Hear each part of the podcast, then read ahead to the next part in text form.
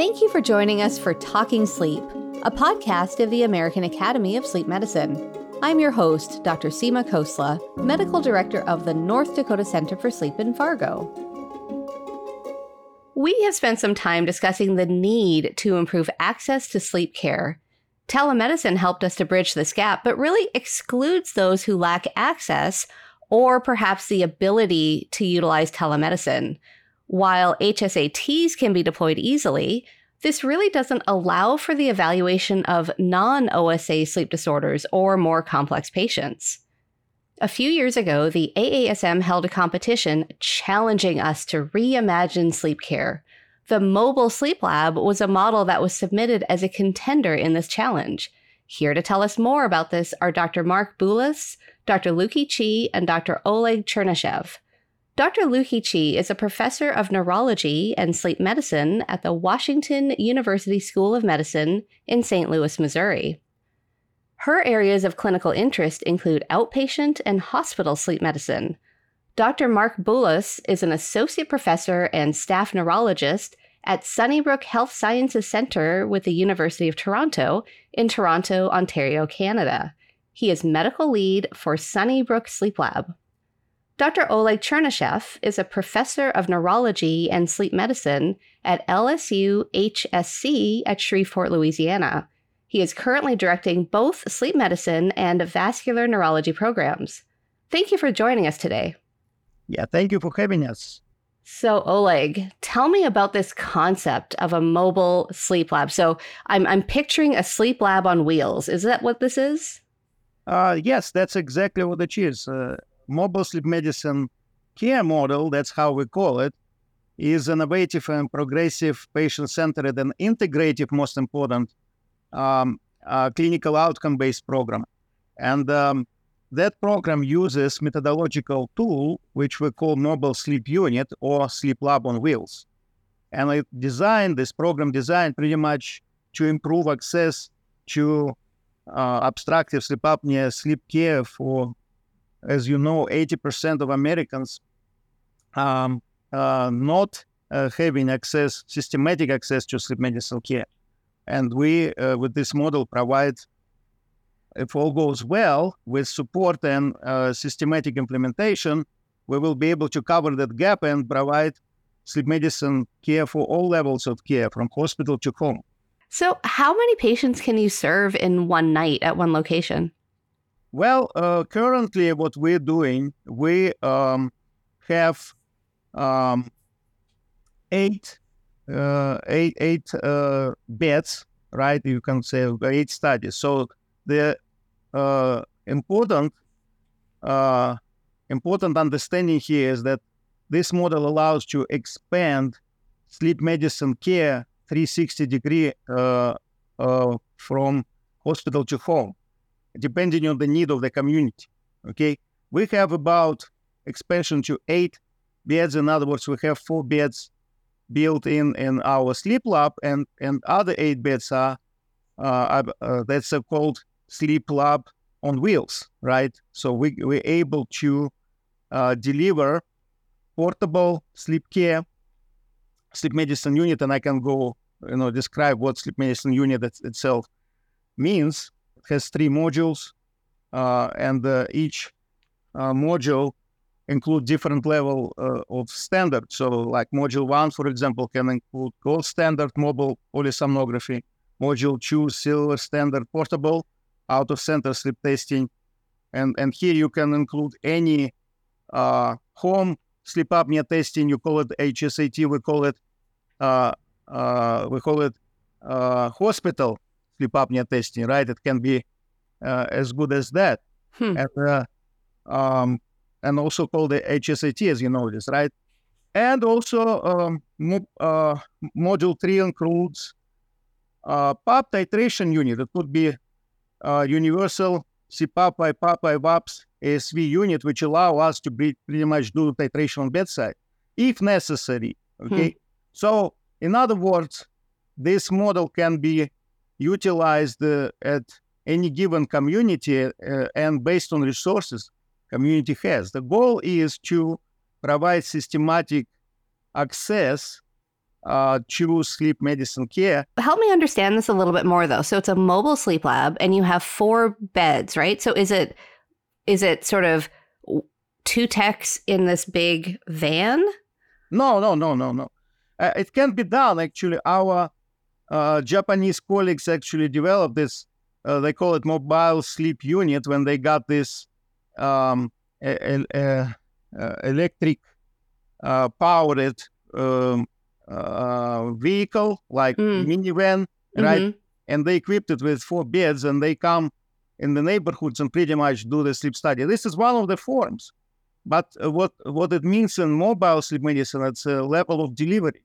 So it could be, um, delivery could come either with portable technology, like I said, H S A T, or uh, with, uh, in, in our terms, you know, level uh, four, level three, level two, or level one mobile P S G if necessary. So is the tech, so the tech is on site, right? Or is this a remotely attended study? It could be remotely attended or could be on site. So then is it is it considered level one? I mean, is this is this the same as a P S G? Uh, technically, um, uh, it will depend, again, on resources. If if we, for example, have a nursing home, right? A nursing home, uh, we can utilize mobile uh, sleep unit. So picture yourself E E G machine, which we use routinely in hospitals, right? Just equipped with uh, uh, additional uh, uh, pop machines, right? Mark, tell me about your experience with this. Yeah, it's been extremely helpful, and it's allowed us to, uh, you know, facilitate testing of sleep disorders in patients for both clinical purposes, and allowed us to actually reach out. Uh, you know, I'm based out of Toronto, and we but we service many rural communities in patients who are unable to come actually to the sleep laboratory in Toronto. We have our, sunny, our center is Sunnybrook, but many patients, it's just simply not feasible. It's maybe several hours away. Mm. So it's allowed us to test patients who, you know, um, who couldn't make it to the sleep laboratory otherwise, or, you know, for example, patients who uh, are in difficult scenarios, uh, ill patients, uh, seniors. We've actually been sometimes using this in uh, postpartum women who have a child at home and really cannot leave, you know, don't want to leave mm. the home environments. And it's also allowed us to expand it to both uh, research and clinical purposes. And it's helped us and facilitated, you know, uh, recruitment of a large number of patients for sleep, uh, for uh, for research studies where we otherwise wouldn't have recruited such a high number. Well, and I think that's a really important point. You know, I, I, so in my head, I'm trying to figure out, well, when would I want a patient to have access to a mobile, like a level one study, right? Versus standing on H S A T, if we're primarily dealing with O S A, for example, right? But research, you know, all of a sudden, it feels like you've kind of lowered that barrier of entry for people to participate in research.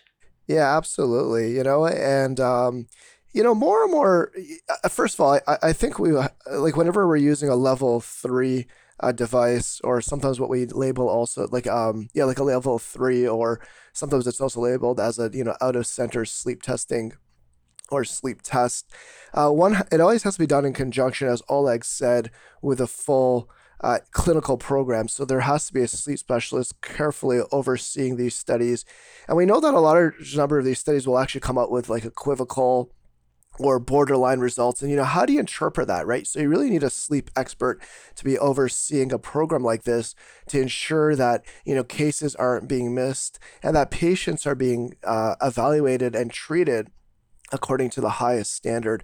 But absolutely, you know, um, w- when it's done under careful guidance, then it could be an extremely useful tool to facilitate testing for a large, uh, you know, broad population, including research subjects. So is this sort of intended to serve rural populations, or do you kind of see a role for it in maybe a more densely populated city uh, with people who are maybe disadvantaged? I would say both. You know, this really, um, you know, touches on the E D I principles of, you know, equity, diversity, mm-hmm. and inclusion, right? That have been really strongly uh, supported uh, by numerous agencies uh, really all over the world, including the A A S M. And so I really see that this sort of this approach to medicine, which I think is coming out in other fields and is so important in sleep, can really help break down barriers and help disadvantaged populations and margin, marginalized, uh, marginalized individuals as well. So let's talk a little bit about the hospital program. Doctor Chi, tell me, tell me about your program.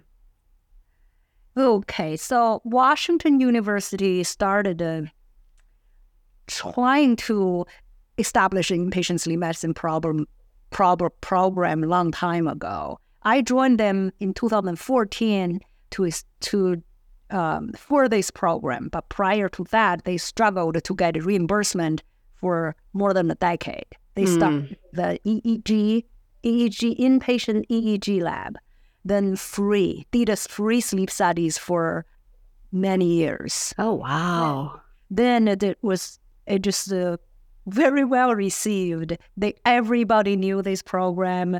They would call for consultation. Then then they decide to ex- make it officially an inpatient sleep medicine service. Then finally, they signed a contract in, I believe, two thousand twelve or two thousand thirteen. Okay. That's why I was recruited uh, to um, uh, uh, officially establish this program and service because I am a I have an appointment in neurology, but before I joined WashU, I, I was a sleep medicine uh, physician with a pulmonary critical, critical care background. And then, oh. they, yeah, they realized if you do inpatient sleep medicine, this is a totally different population. You have to deal with all kinds of uh, respiratory failure patient and invasive, non-invasive ventilation um, must be involved. So that's why I joined them.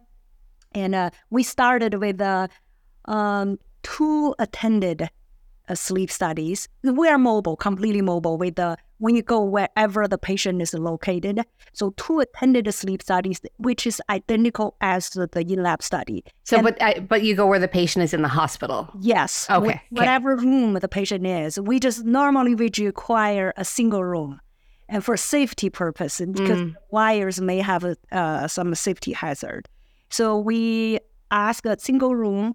And if it's not possible, sometimes it's not possible. So we ask, okay, we uh, if you can put patient in the bed A, bed A is close to the door. okay, okay. Patient on bed A, we can do it. In general, our policy is no I C U studies. Mm. But in urgent situation, we have done quite a few. Actually, it was uh, amazing when you, you have dramatic experience in uh, when you do a study in I C U. That uh, that's actually very exciting for a sleep physician. Uh, so we did this uh, two attended P S Gs, and we have uh, four unattended. We say up to four okay. because we have a when we have an un, when we have an attended study, we have a technician there on site. One. One-to-one, actually. It, I was going to ask, it is one-to-one then. So when you have that room, bed A is the only test. You don't also run one in bed B. No, we can't. Ah. Uh, we we try to make a two. It's very, uh, it's almost impossible to pick, have two patients in one bed, one mm-hmm. room. So we try to make a, try to make it one technician for two beds in different rooms. We never made it. We technically was difficult with the hospital administration, uh, technical computer work, night working shift, and uh, nursing station. So too many uh, hurdles, we couldn't do it. And then so this technician on site will set up unattended study. So there is no additional tech needed. So before this patient, before this tech starts the attended study, Um, he or she would go to the patient room, uh, set up unattended. In the morning, after this, the technician finished, uh, completed the attended, then uh, the technician will collect the unattended sleep study device. So and mm. pick uh, the sleep back to sleep lab. But our attended study, we don't have to download. Kind of, a, we use the same. Uh, Same software the, will trans will be transmitted. All the data will be transmitted to the uh, sleep lab. So we we read the study from the sleep lab. It's just like the same study in okay. our sleep lab. So then they're monitored. Yes, yes, yes. There's okay. um, right, just like identical as your in-lab study, but the technician sitting uh, in the hallway though. So how do you figure out which patient um, that you want to order a, a sleep? I mean, do you have, is this this robust inpatient sleep medicine program? Is this primarily for obesity, hypoventilation, neuromuscular stuff? Like, how do you figure out which patient? It's, it's for entire hospital. So we have all kinds of patients. And actually, we do have some for sleep apnea, maybe half of them, but a lot of them are, um, have comorbidities like uh, obesity, hypoventilation, um, uh, spinal cord, in- even spinal cord injuries, uh, respiratory failure caused by um, spinal cord injuries or post, mm. post-surgery. Uh, you name it, any respiratory failure, as long as they see their uh, C O two elevation, they would call us.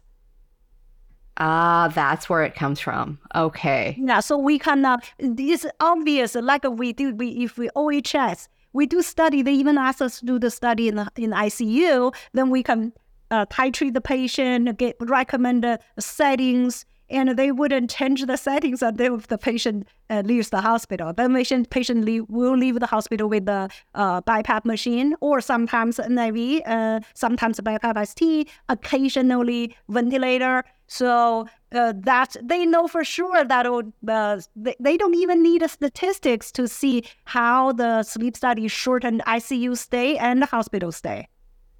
So let's take a short break, and when we come back, we'll talk more about the Mobile Sleep Lab. You're listening to Talking Sleep from the American Academy of Sleep Medicine. Prepare for the future of sleep medicine at Sleep Medicine Disruptors twenty twenty-three, November third through fourth. This hybrid course will provide a unique and virtual learning experience, exploring the disruptive innovations altering the healthcare and sleep medicine landscape. Registrants can attend either virtually or in person at the Amesville Hotel in Silicon Valley, California. Register today at aasm.org forward slash events. Welcome back to Talking Sleep. We're talking with Doctor Mark Bullis, Doctor Luqi Chi, and Doctor Oleg Chernyshev about the Mobile Sleep Lab. So you mentioned that then you can deploy people on a P A P device, you know, C PAP, BiPAP, A S V, or home ventilator. How do you do this? Is it is it reimbursed because you've done the test in-house? Uh, yes, uh, partially. So the uh, sleep study reimbursement is another issue we can discuss, but the P A P device, um, mm-hmm. it, it, because they they review our notes, consultation notes. We put all the medical necessities there, and uh, so they we work with a few, one or two D M E companies, so they know us. And they know that even though the same day they cannot get a re, uh, approval, insurance approval, they know we definitely can pass the, the insurance approval. So they'll deliver the machine even before the hospital, uh, the approval. Sometimes they deliver the day of discharge at the patient's home. Oh, at their home. Okay. That's uh, they required to deliver within twenty-four to forty-eight hours at the patient's home. That's uh, we, we tell them one is to deliver at, in the hospital. We give them two options. The other one is uh, deliver at patient's home. Okay. So you mentioned reduction in hospital admissions. Is this something that you have um, demonstrated with this program?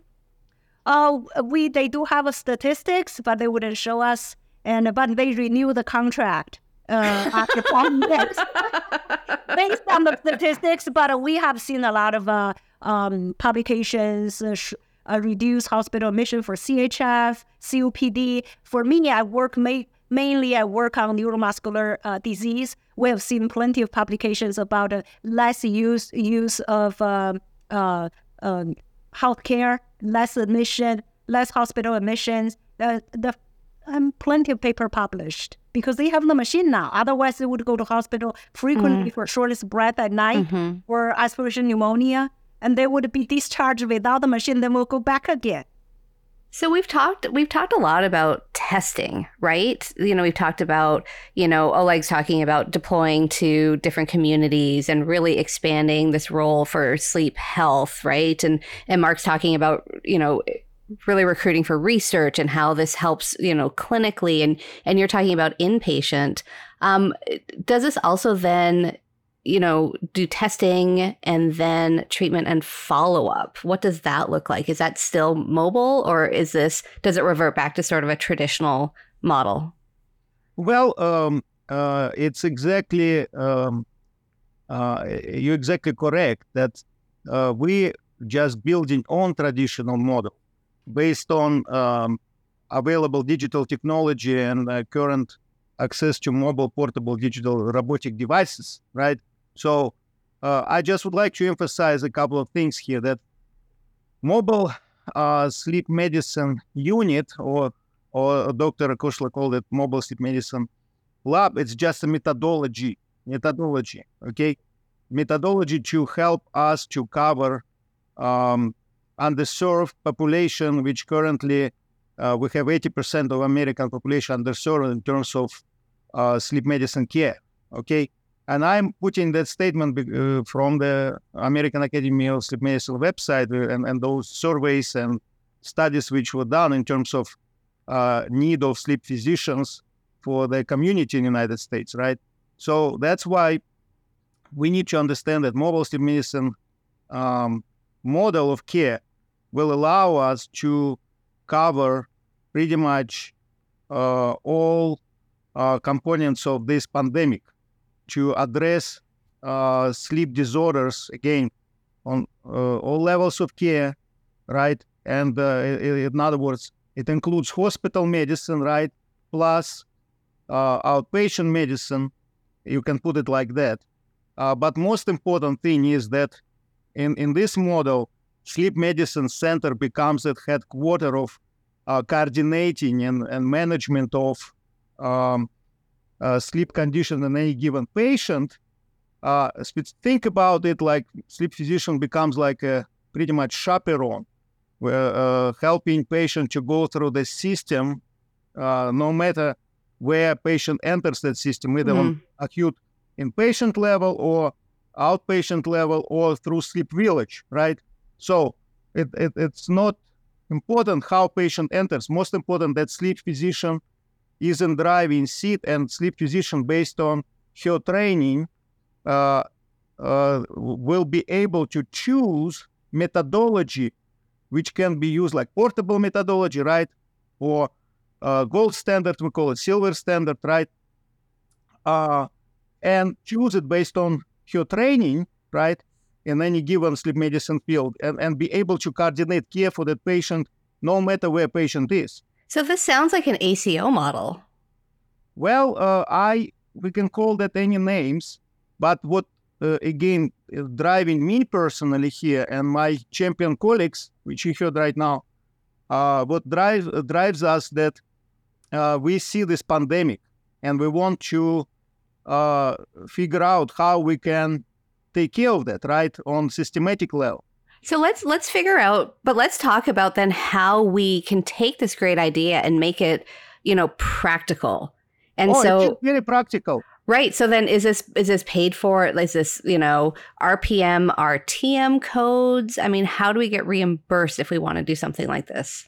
Well, right now, what is happening, and that, that's what you heard uh, from my colleagues, that we are building on existing resources, on traditional model. Okay. Definitely here we need advocacy. Here we need uh, our colleagues from uh, sleep societies, patient uh, supporting groups to step in and come on the hill, right? And and uh, make this type of model, mobile sleep medicine model, or any, we can call it any other name, right? Integrative model. It can be any name, but meaning of that needs to be that, that we need to meet the uh, needs of that pandemic and provide sleep medicine care for all communities who need it, right? And especially if uh, I'm um, observing a lot of problems, like we have about thirty-six uh, million people admitted to hospital, right? And uh, eighty percent, uh, seventy, eighty percent of them are having uh, cardiovascular, cerebrovascular conditions, which we all know very high in our population, right? And we know that those people with cerebrovascular, cardiovascular conditions, C H F, right, AFib, strokes, um, M Is, those patients at high risk for, for example, obstructive sleep apnea specifically, right? And uh, for now, they are not routinely screened. They are not routinely evaluated, right? Only, again, in championships facilities like uh, Doctor Bullis facility, uh, yes. Doctor Chi and our facility, we're trying to do it. uh, uh, with our local resources, but it needs to be something on major scale that um, means that every physician who is working within system of care would be able to run this type of operation, right, from hospital to home, and, and be able to coordinate care on all levels. So you mentioned the need for advocacy. So we invited Eric Albrecht to join us. He is an A S M staff member and does just a wonderful job with advocacy. And so I'm hoping that he can um, he can help us understand how we can be more involved in advocacy. Um, he has, you know, he's taught me over the years how to communicate with my representatives, for example, and how to participate in Hill Day. Um, he helped us with the Philips recall, for example. So I would love to turn it over to him um, to help us better understand what advocacy is, how it works, and how we can become more involved. Eric, what, what advice do you have for us? Thanks, Doctor Khosla. Well, again, all of the doctors on this call know the positive impact of this care, and it's important to tell you know, our story and our patient stories to policymakers that mobile healthcare clinics and mobile sleep labs are a way to bridge the access of care gap in sleep medicine. So, um, you know, m- mobile health clinics in general, as mentioned before, they serve underprivileged populations. And there's over over fifty-nine percent of patients that go to mobile health clinics are racial and ethnic minorities. Mm. So this is really, you know, this is really, you know, an equity issue. And, you know, the other thing to look at, obviously, you know, reimbursement is something that is, you know, a long battle, but people can, um, you know, access, you know, federal funds, you know, and grants to, you know, you know, um, bring about, you know, more mobile sleep labs.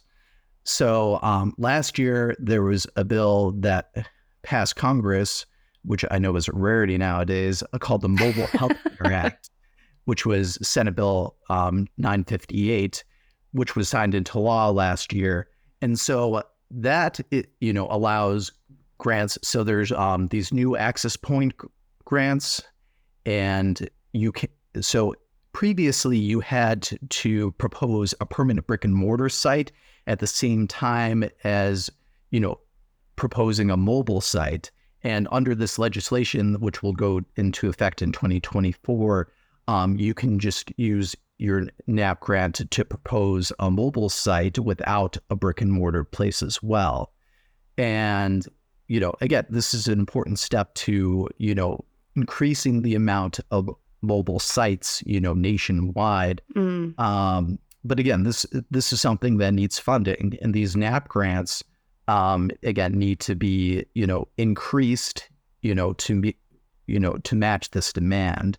And so obviously twenty twenty-four is still a few months away, but, you know, this is something that people can consider, that federal funding and local funding and state funding are something that can help people, you know, bring this into their, you know, practice. You said um, you did a lot of free studies for ten years before you could get it established, and then you were recruited elsewhere. Um, do you have any advice for us if we want to do something like you're doing without doing free studies and waiting ten years? I think the best way to do is um, to show the uh, uh, statistics. Mm-hmm.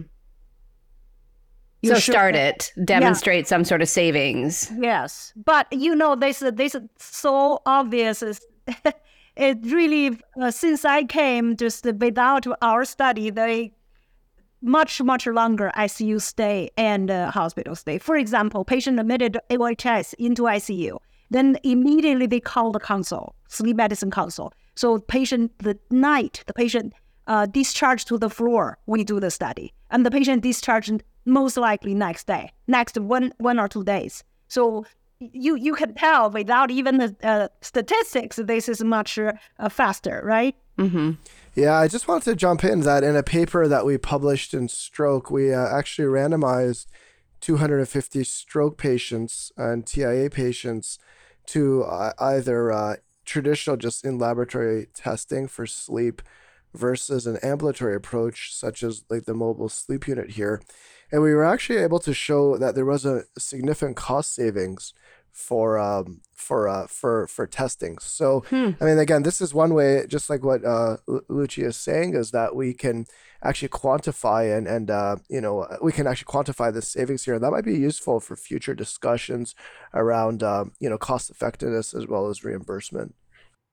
That's a really excellent point. And I think, you know, we also then, you know, Doctor Chi was telling us uh, in a previous conversation about how she also does remote adjustment of the devices and how she manages them longitudinally. So can you can you speak on that for a little bit? Oh, yes. I think that should be a very important part of a mobile sleep medicine program, because sleep medicine is a chronic disease management. It's all about the chronic disease management, not all about the diagnosis. So it's not really a diagnostic specialty. So management, I we have more experience with uh, N I V, non-invasive ventilation, instead of C PAP for sleep apnea. So we, after patient discharged, a lot of times we don't have the time to do the study in the hospital. So we all rely on the outpatient.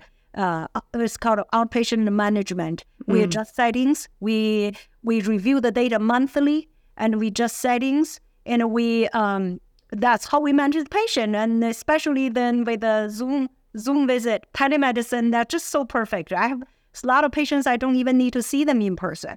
And uh, so, but this is something reimbursed. That's why I think it's more, probably you get it faster than the inpatient sleep study. Oh, in wow. sleep study, you have to talk to uh, you have to talk to administration. You have to negotiate a contract, and you have to have a rate be paid. You got to be paid a rate that you are happy with.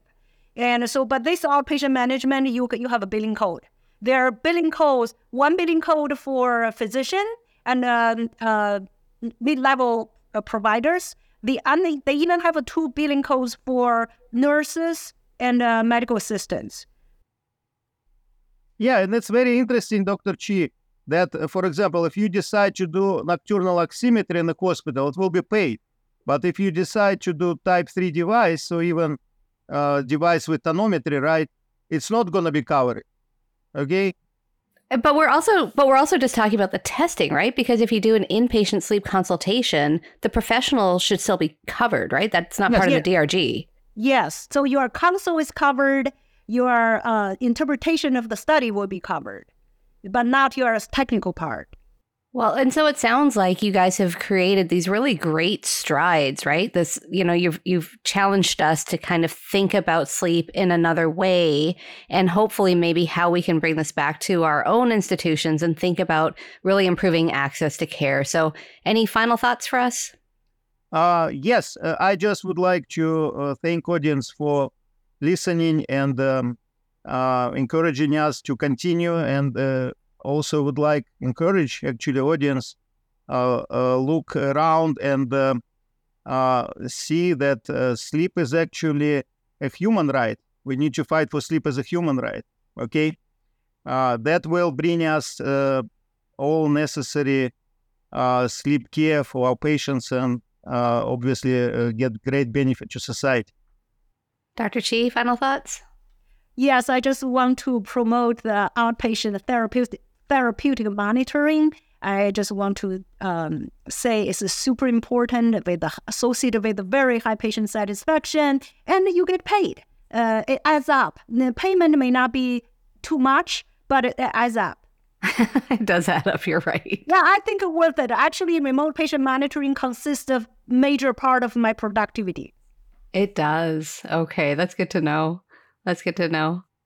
Mark, final thoughts? Yeah, I mean, I think this is a really exciting approach that will break down barriers across society, and uh, and you know, just highlighted by the COVID pandemic, we can see how bad these things can get. So, I think this is a terrific approach, and um, and uh, you know, we look forward to expanding it further, and really, uh, you know, looking at payers for this model and uh, strong advocacy work across the world. So, thank you so much for the opportunity. Eric, thoughts? Again, I think it's, you know, just important for everybody to tell their story about the impact. And again, when we hear about these cost savings and the increased access of care, it's, you know, it's really remarkable that we haven't seen this blow up more. Um, so I think policymakers need to know about this. And again, we'll see this, you know, grow and grow over the years. Well, thank you all so much for joining us today and helping us better understand mobile sleep as well as the role of advocacy. Thank you. Thank you so much. Thank you. Thanks for listening to Talking Sleep, brought to you by the American Academy of Sleep Medicine. For more podcast episodes, please visit our website at A A S M dot org. You can also subscribe through your favorite podcast service. And if you enjoyed this episode, please take a moment to leave a rating or review. For more feedback or suggestions, email us at podcast at A A S M dot org. I hope you'll join us again for more Talking Sleep. Until next time, this is Seema Khosla, encouraging you to sleep well so you can live well.